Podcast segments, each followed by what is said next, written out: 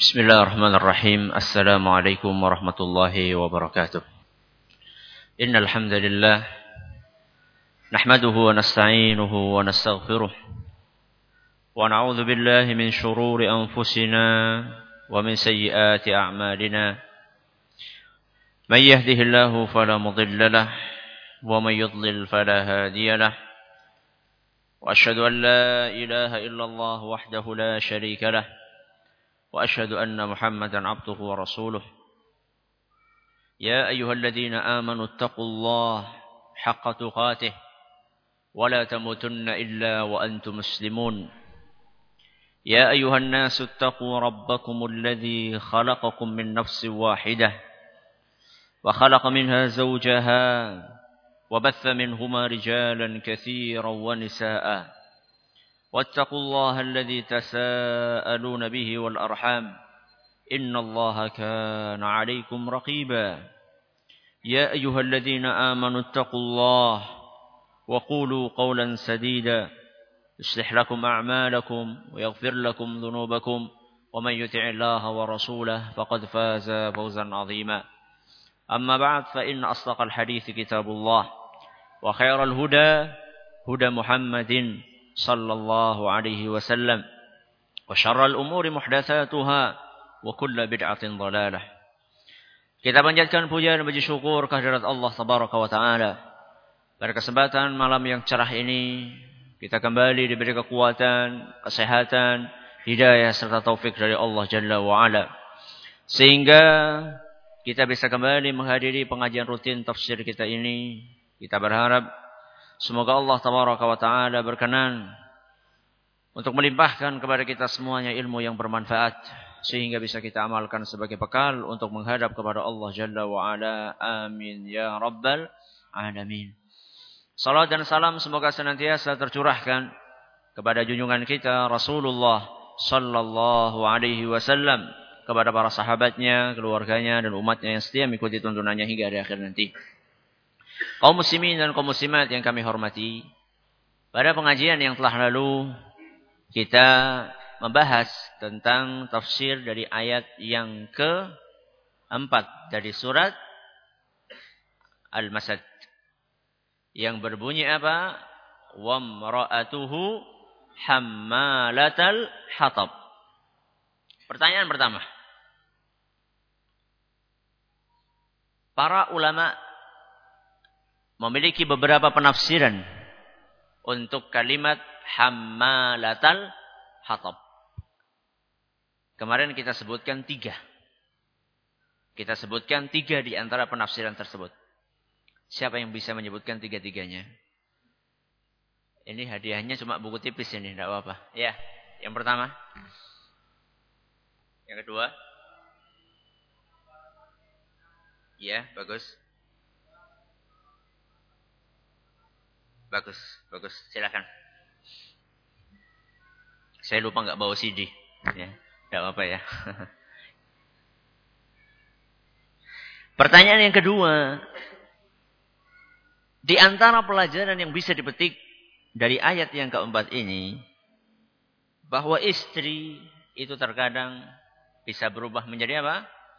Musuh. Sebutkan dalilnya dalam Al-Quran. Surat apa? Ayat berapa? Berikut maksud dari istri menjadi musuh. Itu maksudnya apa? Pertanyaannya ada dua. Yang pertama, dalam Al-Quran surat apa dan ayat berapa disebutkan bahwasannya istri dan anak bisa berubah menjadi apa? Musuh. Kemudian apa maksud dari istri jadi musuh dan anak? At-Taghabun ayat 14 ya. Bagus. Monggo. Bagus sekali. Pertanyaan terakhir, pertanyaan bonus karena tidak ada hadiahnya. Saya lupa. Ini sisa buku kemarin. Saya lupa tidak bawa buku. Tambahan. Pertanyaan yang ketiga. Semoga pada mau jawab. Walaupun tidak ada apanya. Walaupun tidak ada hadiahnya. Pertanyaan yang ketiga adalah. Bagaimana seandainya ternyata istri kita itu memiliki karakter musuh. Bagaimana kita menyikapi istri kita?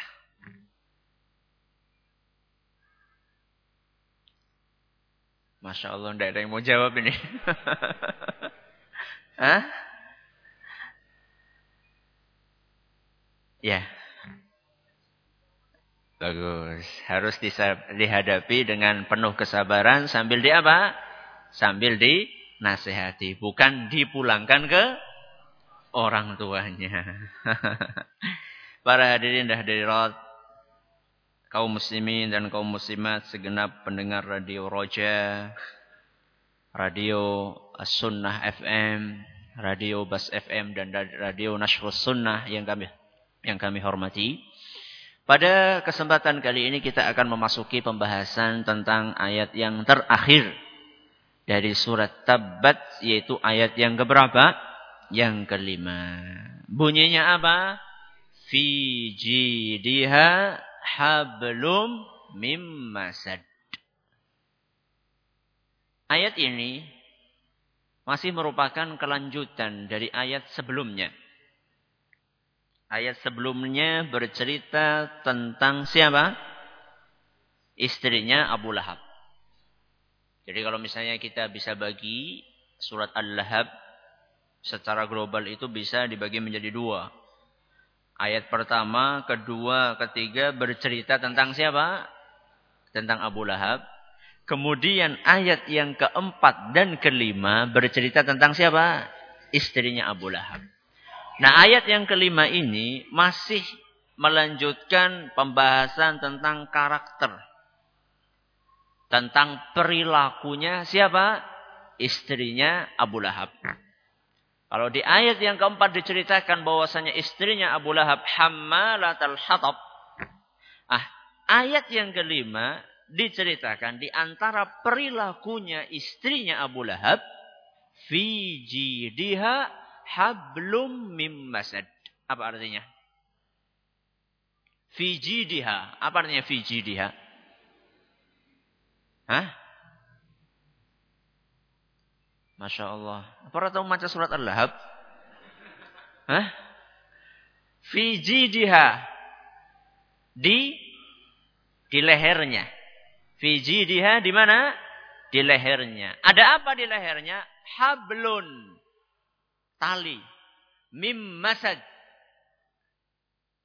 Dari sesuatu yang dipintal. Tahu dipintal? Dipilin atau dianyam.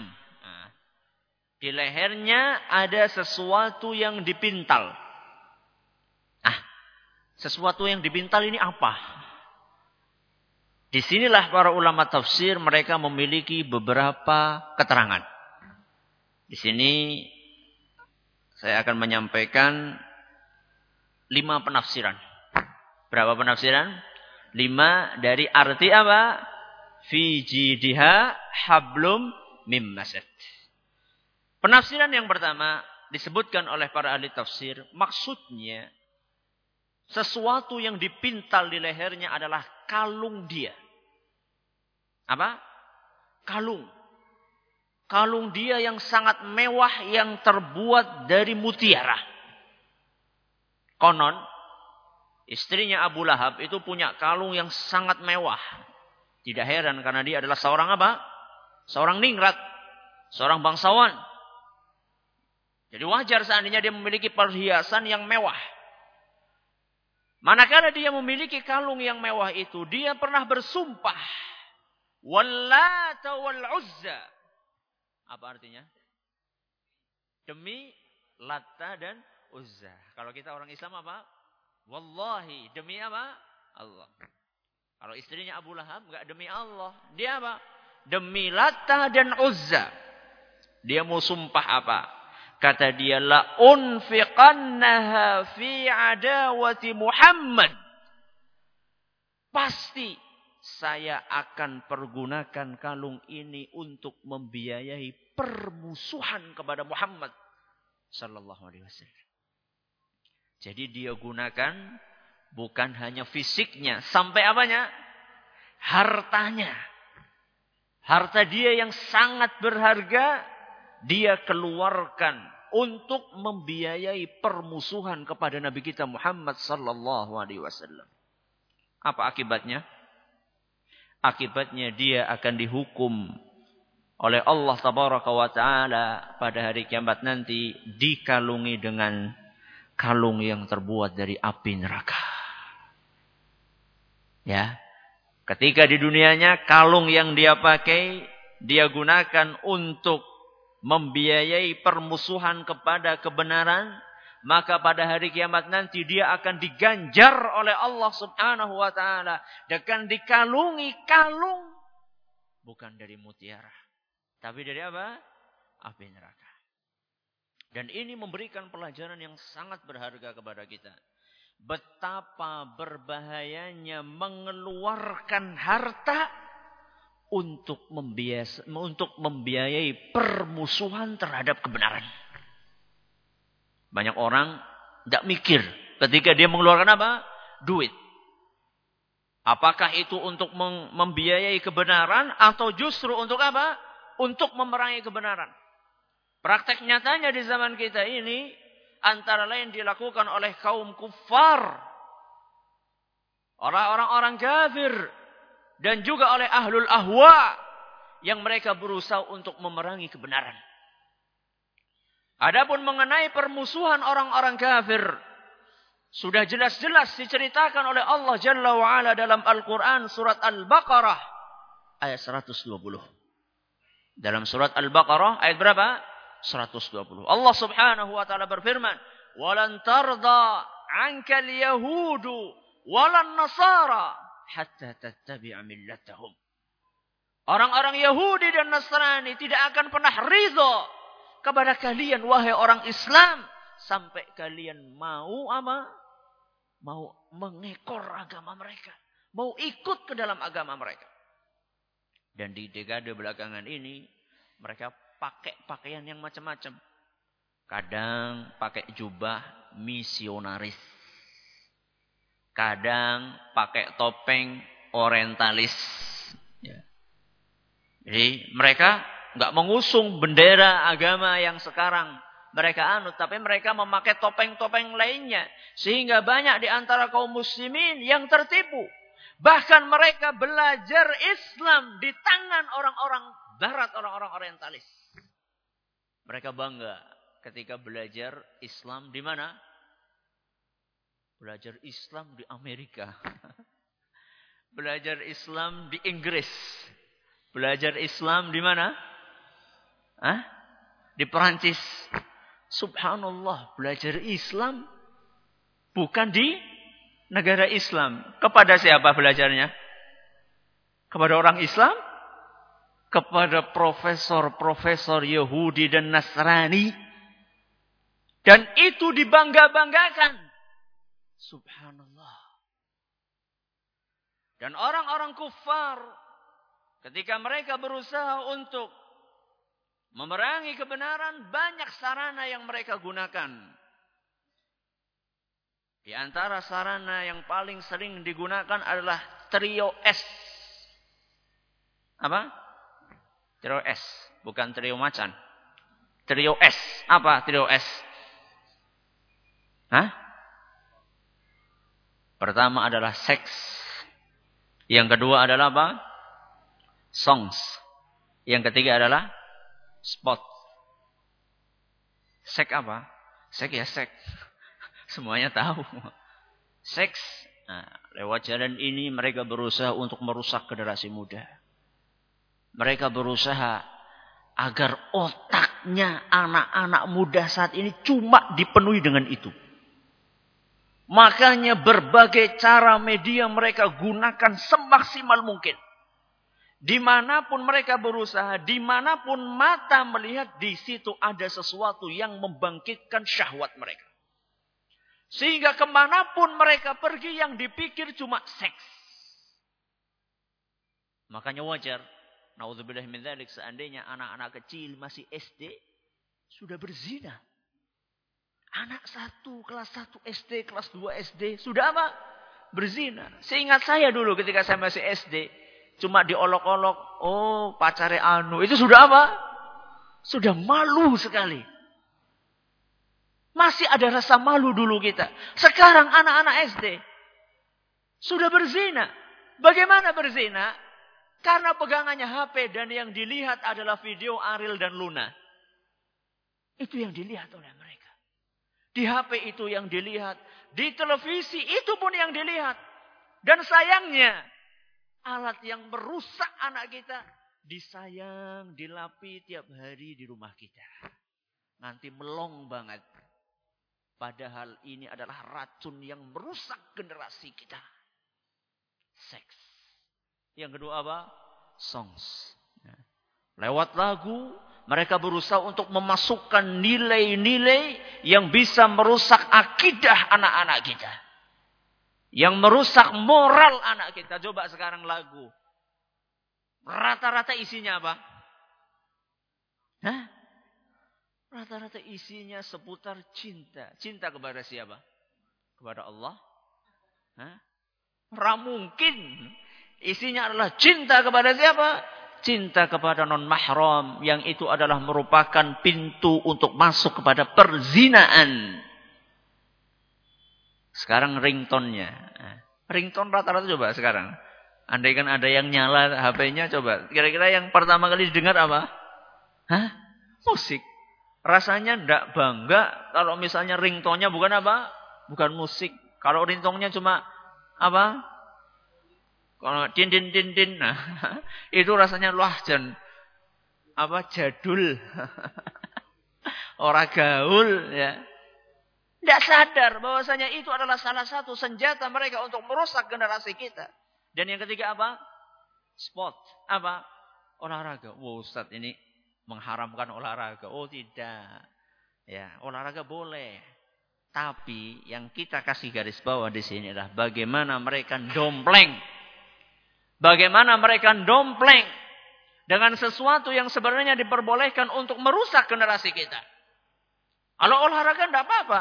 Nabi kita Shallallahu Alaihi Wasallam nah, mengajarkan kepada umatnya agar mereka dan juga para sahabat atau para ulama salaf mengajarkan kepada umatnya Umar bin Khattab dan yang lainnya mengajarkan kepada umat Islam agar mereka belajar memanah kemudian berenang di mana berenangnya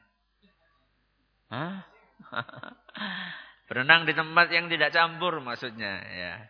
Kemudian juga mengajarkan supaya kita berlatih naik kuda. Itu semuanya olahraga. Tidak masalah. Tapi yang jadi masalah manakala olahraga itu didomplengi dengan misi-misi tertentu.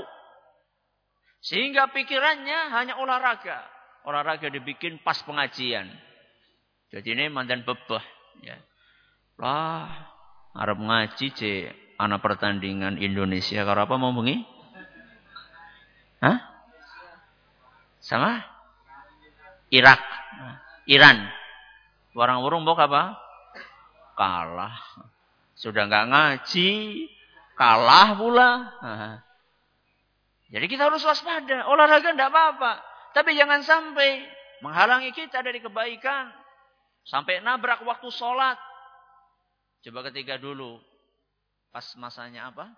Final atau apa itu dulu yang ramai sekali itu? Eh, Piala Dunia. Antara siapa? Indonesia sama mana? Hah? Piala Dunia antara siapa? AFF antara siapa?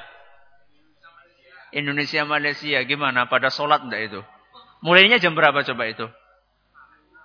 Jam tujuh, eh? setengah tujuh, we. tanggung temen bok. Mulainya jam berapa? Setengah tujuh. Lu apa angele diundur barisa? Kon pada sholat isya disit gitu. Apa susahnya coba? Coba sekarang dari sekian ribu, sekian juta orang yang ada di stadion. Jam setengah tujuh, siapa di antara mereka jam tujuh izin? Arab wudhu sholat coba. Subhanallah. Jadi kita harus waspada.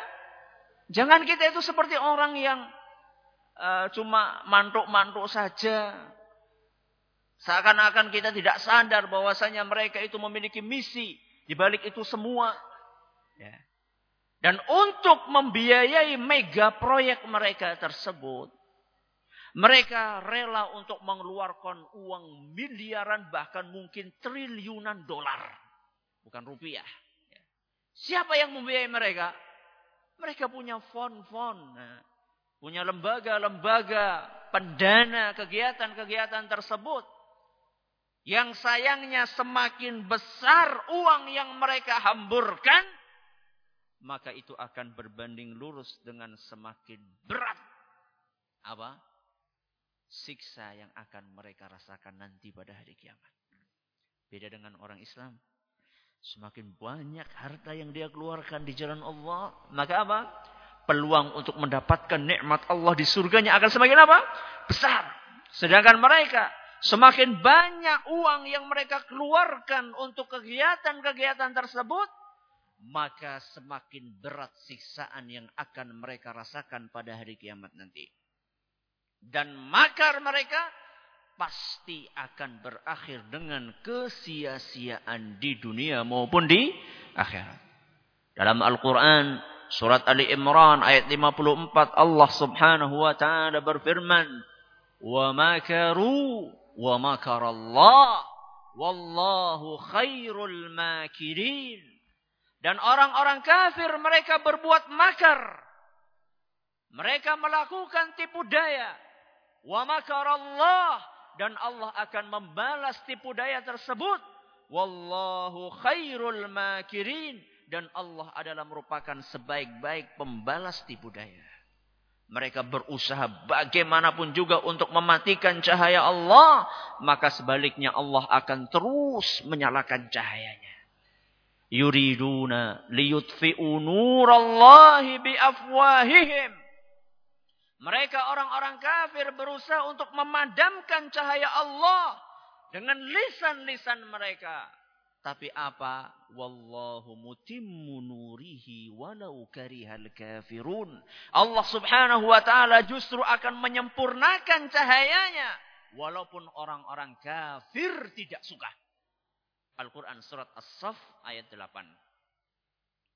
Contoh nyata bagaimana makar mereka itu berakhir dengan sia-sia. Diceritakan, ada seorang atau sekelompok misionaris yang berusaha untuk memurtadkan kaum muslimin di pedalaman Afrika. Di pedalaman mana? Afrika. Ceritanya mereka sukses. Mereka apa? Sukses. Sukses apa? Sukses memurtadkan kaum muslimin satu kampung. Apa? Satu kampung. Di Afrika, di Indonesia emang tidak ada. Banyak di Indonesia juga seperti itu. ya. Di Afrika berhasil dimurtadkan satu apa? Satu kampung. Itu kan suatu apa? Prestasi yang luar biasa. Akhirnya mereka tasyakuran. Tasyakuran. Bukan tasakuran kayak kita ini. tasakuran dikumpulkan seluruh penghuni apa? Desa tersebut di sebuah ruangan, sebuah aula. Mungkin di balai desa mungkin ya. Nah, dikumpulkan semuanya. Mereka bermaksud memberi hadiah. Kepada siapa? Kepada penghuni desa tersebut yang sudah taat kepada keinginan mereka. Dan apa pun yang akan diminta akan di apa? Akan dikabulkan. Sudah mereka kumpul semuanya setelah memberikan sedikit pendahuluan, kebahagiaan mereka atas keberhasilannya memurtadkan penduduk satu desa tersebut berpindah ke agama Nasrani.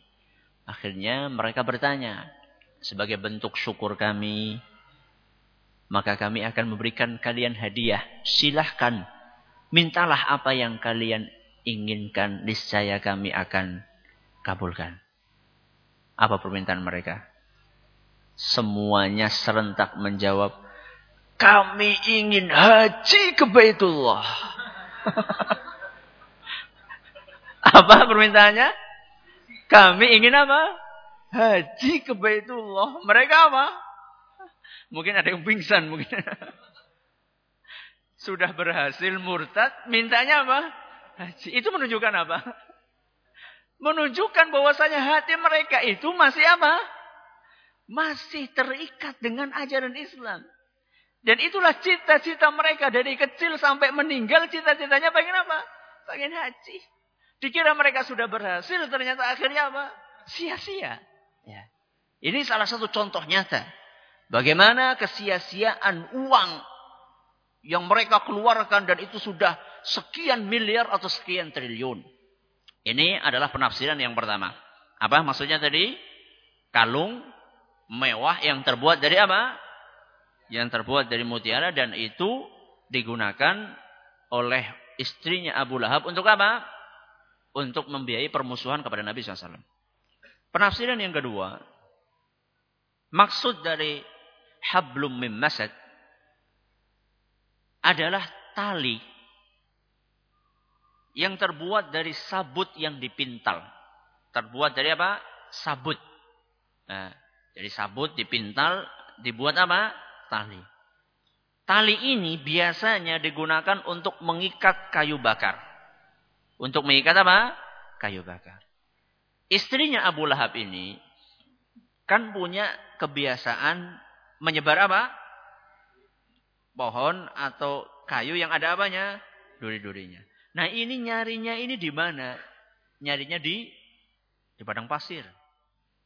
Jadi istrinya Abu Lahab ini biasanya itu pergi ke padang pasir sambil mengalungkan tali dari sabut itu di mana? Di lehernya. Sudah kumpul apanya? Sabut eh, tali eh, sudah kumpul kayu berdurinya tadi, kemudian dia apa?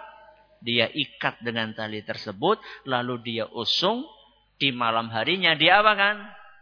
Dia pasang di jalan yang biasa dilewati oleh Rasul SAW untuk berangkat ke mana? Untuk berangkat ke masjid.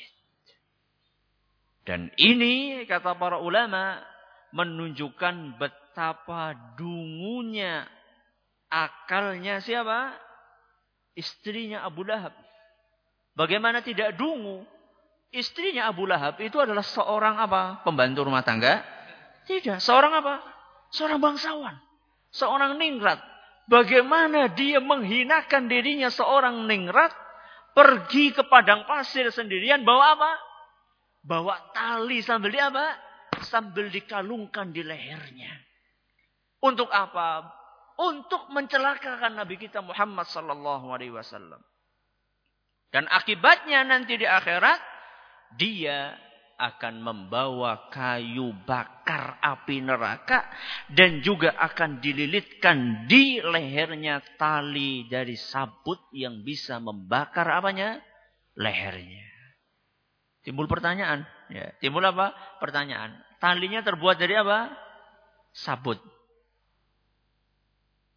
Abu Lahab, istrinya Abu Lahab di mana? Di neraka. Apa ndak?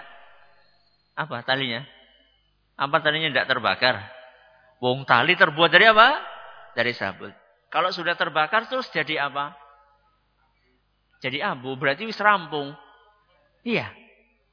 Nah, ini timbul pertanyaan seperti ini. Dan ini disebutkan oleh para ahli tafsir. Bagaimana seandainya ada orang yang ngomong, siksaannya cuma pakai tali dari apa? Tali dari sabut. Sebentar aja di neraka langsung jadi apa? Jadi abu. Jangankan di neraka. Dilebokakan mengapa? Mengpawon yang apinya seper tujuh puluh panasnya apa? Api neraka aja langsung apa? Langsung jadi abu. Gimana kalau ada orang ngomong seperti itu? Gimana jawabannya? Hah? Gimana? Apa ndak terdetik pertanyaan itu tadi? Nah, nembe oh iya ya. Padahal kayak gue. Jawabannya kata Pak Tafsir. Pertama, Allah subhanahu wa ta'ala maha kuasa. Untuk mengabadikan tali tersebut. Caranya gimana? Setiap terbakar dikembalikan seperti apa? Semula. Terbakar, bikin lagi baru. Terbakar, bikin lagi. Berapa kali? Ya selama-lamanya. Karena istrinya Abu Lahab orang kafir, orang musyrik, dan orang musyrik di neraka berapa? Selama-lamanya. Apakah tetap akan abadi? Sama seperti abadinya kulit, daging, dan tulangnya para penghuni neraka. Ya. Kulit, tulang, dagingnya penghuni neraka setelah dibakar jadi arang, apa? Rampung siksaannya? Tidak. Dikembalikan seperti semula. Sebagaimana yang Allah ceritakan dalam Al-Quran surat An-Nisa ayat 56. Dalam surat An-Nisa ayat 56 Allah subhanahu wa ta'ala berfirman. Innal ladhina kafaru bi ayatina saufa nuslihim nara. Sesungguhnya orang-orang yang kafir terhadap ayat-ayat kami, niscaya kami akan masukkan mereka ke dalam neraka. Bagaimana siksaannya? Kullama nadijat juluduhum. Setiap kulit mereka itu matang dan hangus. Badalnahum juludan ghairaha. Kami akan ganti dengan kulit yang apa? Yang baru lagi. Kullama nadijat. Setiap matang, setiap gosong, dirubah lagi menjadi kulit yang baru. Apa tujuannya? Liyadhuqul azab. Supaya mereka merasakan apa? Siksaan. Na'udzubillahi min. Ini penafsiran yang keberapa? Yang kedua. Penafsiran yang ketiga. Di antara yang disebutkan oleh para ulama tafsir. Maksudnya itu adalah merupakan kiasan dari terbelenggunya istrinya Abu Lahab dari hidayah.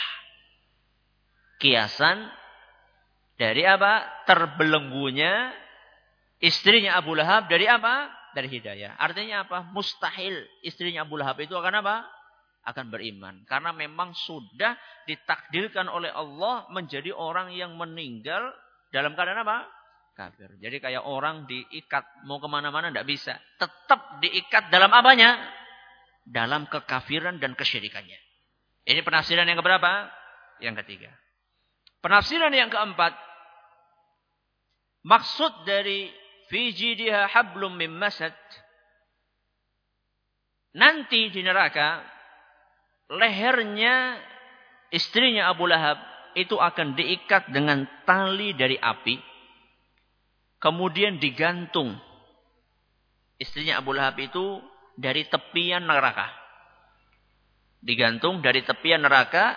Setelah digantung seperti kemudian dilemparkan ke mana? Ke dasarnya. Setelah panas, matang, ya, ditarik lagi. Kemudian ya kayak yoyo ya. kayak yoyo, nah, cuman ini manusia, diikat di mana? Di lehernya. Dari tepian neraka, masukkan lagi. Semarem, tarik lagi. Itu selama-lamanya. Ini penafsiran yang keberapa? Yang keempat.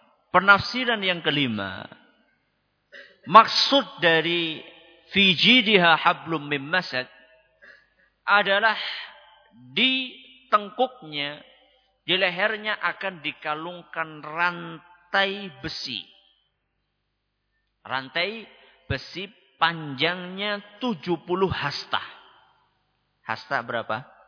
Hasta kan dari ujung apa? Dari ujung apa ini? Jari sampai mana? Sampai siku. Ini satu hasta. 70 hasta pira? Kutul ngendi? Hah? Kutul ngarep?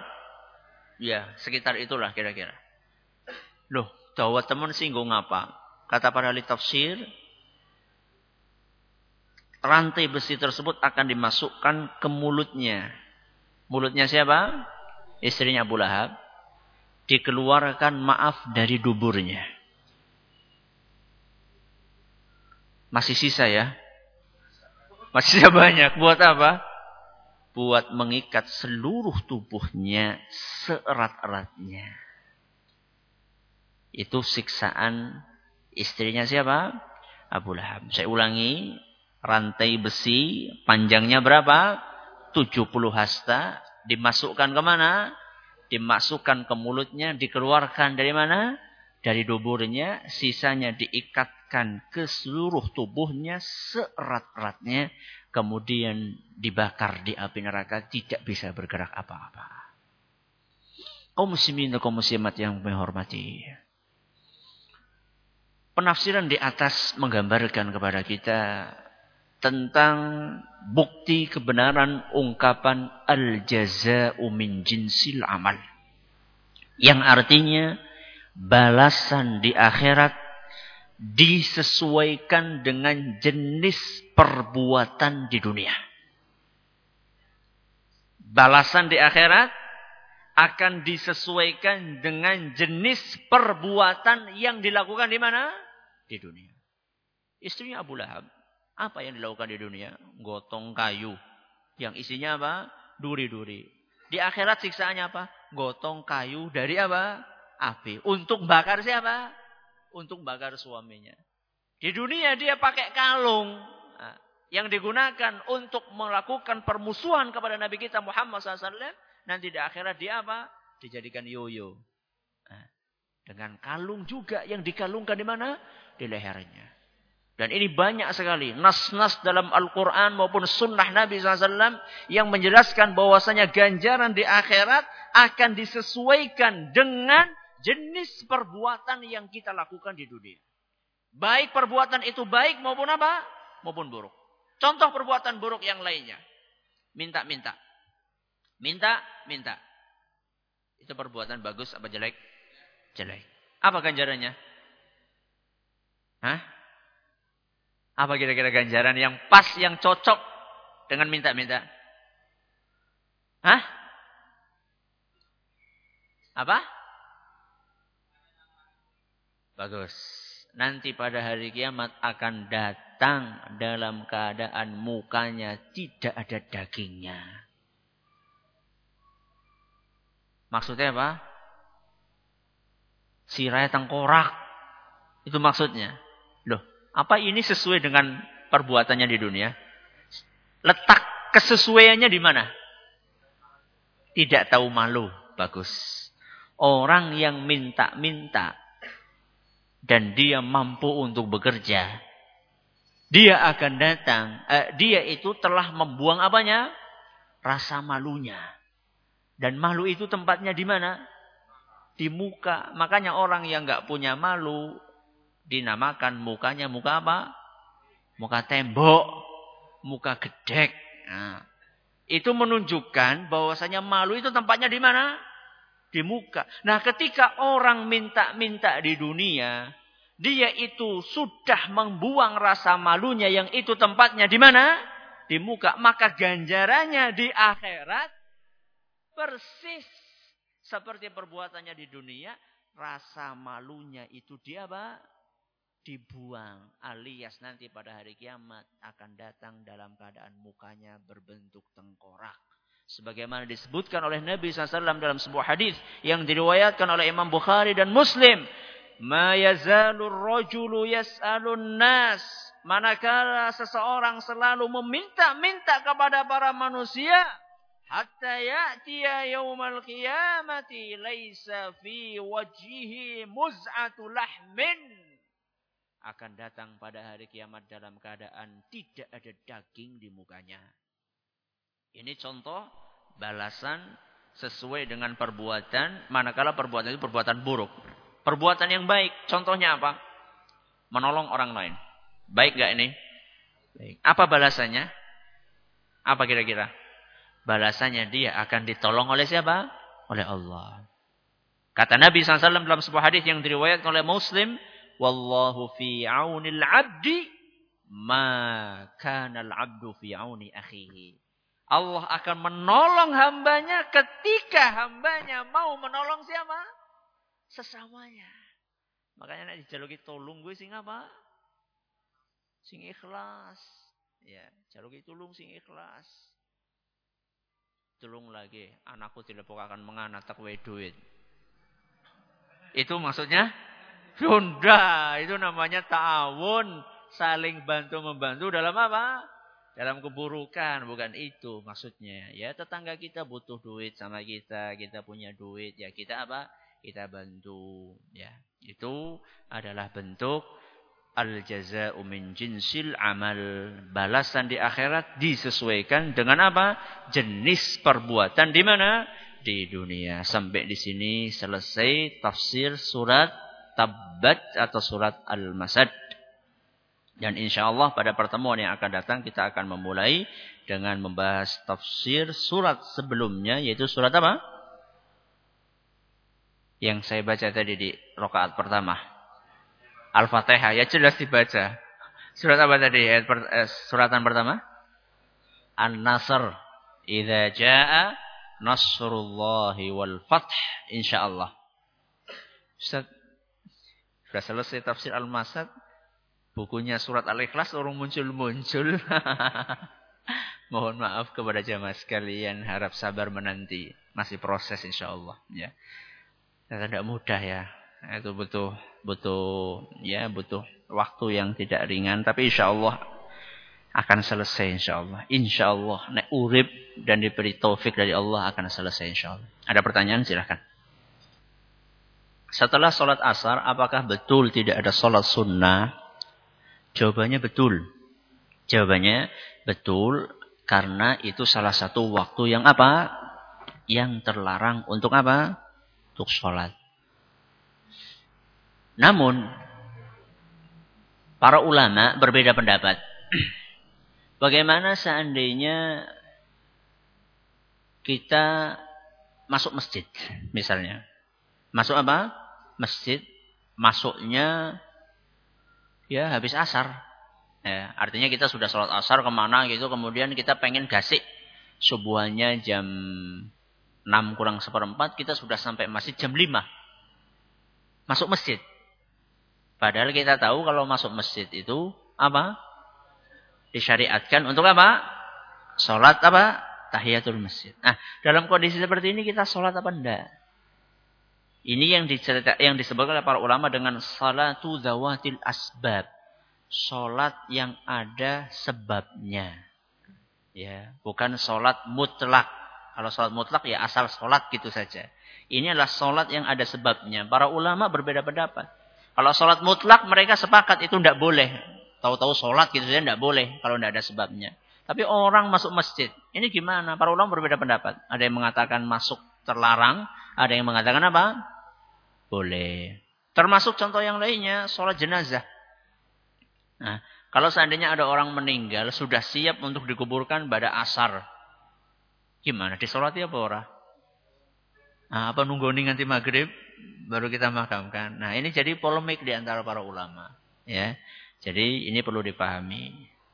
Mana yang lebih kuat? Wallahu a'lam. Masing-masing punya argumen. Tapi kalau yang saya pribadi, saya yakini secara pribadi adalah kalau memang ada sebabnya tidak apa-apa. Kalau memang ada sebabnya tidak apa-apa. Yang tidak boleh itu adalah apa? Sholat sunnah mut mutlak. Ya, ada yang lain silahkan. Ya. Mengusap muka sesudah salam itu apa hukumnya? Ada hadisnya. Ada hadisnya. Cuman hadisnya ini dipersisikan oleh para ulama. Apakah hadisnya bisa dijadikan sebagai argumen atau tidak. Sebagian ulama menilai hadisnya hasan. Sebagian ulama menilai hadisnya apa? Hasan. Hasan itu masih bisa dia apa? Masih bisa diamalkan. Dan sebagian ulama yang lainnya menilai hadisnya dhaif. Ya.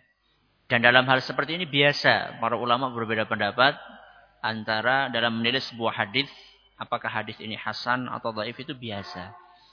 Dan itu nanti buntutnya akan kepada apakah disyariatkan atau tidak. Yang memandang hadisnya hasan ya berarti apa? Tetap dia apa? Syariatkan. Adapun yang memandang hadisnya dhaif ya apa? Mengatakan tidak perlu dipraktekkan dan e, kami memilih pendapat yang kedua. Kami memilih pendapat yang kedua berdasarkan pengamatan terbatas kami kelihatannya hadisnya itu lebih mendekati kepada derajat taif Makanya saya tidak pakai mengusap. Dan saya akan menghormati orang yang mengusap kalau dia meyakini apa? Hadisnya kuat. Tapi nek kur melu-melu tok ya mbuh. itu jawaban yang pertama. Jawaban yang kedua, berdoa sesudah sholat itu boleh apa enggak? Boleh. Berdoa sesudah sholat boleh. Yang tidak disyariatkan adalah doanya dipimpin itu yang tidak disyariatkan. Tapi kalau doa sendiri-sendiri setelah berzikir itu boleh. Dan tidak masalah. Cuman lebih afdol doa di dalam apa? Salat. Ya, kalau mau dibandingkan mana yang lebih afdol antara doa di dalam salat dengan doa setelah salat, lebih afdol doa di dalam apa? Salat. Kenapa? Karena ketika salat kita sedang apa? Sedang berkomunikasi dan bermunajat dengan siapa? dengan Allah. Berarti lagi dekat banget. Apalagi ke dalam posisi apa? sujud. Kata Nabi, wa ammas sujudu fa'akthiru fihi doa. Adapun ketika sujud, perbanyaklah apa? Membaca doa. Jadi boleh tidak apa-apa berdoa sudah sholat. Cuman sebaiknya tidak perlu dia apa? Dipimpin. Kenapa? Karena tidak pernah dicontohkan oleh siapa? Oleh Rasul Shallallahu Alaihi Wasallam. Dan juga permintaannya beda-beda. Imam sepuh pengennya husnul khatimah. Sing ngasih enom nong buri pengennya apa? Sing urung nikah ya pengen nikah. Kan beda-beda. Sing pengen jaluk mati, sing buri amin, amin, amin. Orang ngerti apa sing diamini. Ya. Jadi makanya beda-beda. Nah, permintaannya apa? Beda-beda. Lagi pula memang nggak dicontohkan. Tapi ketika kita menghadapi kondisi seperti itu jangan bersikap ekstrim. Ya. Pokoknya bar sholat salam langsung ngadeg. Ya, itu orang belum paham. Ya. Wah, kayak wong rata untunga kayak. Akhirnya orang salah apa? Salah persepsi, salah paham. Ya. Kita jadinya ndak zikir, ndak doa juga. Kemudian tujuan kita niatnya untuk mengingkari juga ndak tercapai pula. Orang malah pahamnya beda. Kayak wong ora gelem tungan, tungane pengennya uh, menganggap kita aja. Karena sebagai orang yang salah paham, oh menganggap kita itu doanya nggak dikabulkan, dia saja yang dikabulkan, mbak mau doa. Ya, bagaimana caranya? Caranya ya silakan duduk saja di situ, cuman zikir sendiri, doa sendiri. Tidak perlu apa? Mengikuti apa yang dilakukan oleh imam tersebut sambil kalau bisa memberi masukan kepada siapa? Kepada imamnya dengan bahasa yang apa? Santun. Ya, dan juga harus siap untuk beradu argumen. Jangan cuma baru ngaji sepisan, rompisan, langsung apa? Nah, itu perlu siap-siap ya. Sehingga ketika ditanya, ini dalilnya apa? Mumet. Ya. Kenapa? Karena belajarnya baru sekali dua kali. Jadi harus berbekal ilmu dan adab. Ya dalam menegur. Wallahu taala ala wa alam segala perhatiannya kami ucapkan terima kasih atas segala kekurangannya kami mohon maaf yang sebesar-besarnya. Subhanakallahumma bihamdika asyhadu an la ilaha illa anta ilaik. Wassalamualaikum warahmatullahi wabarakatuh.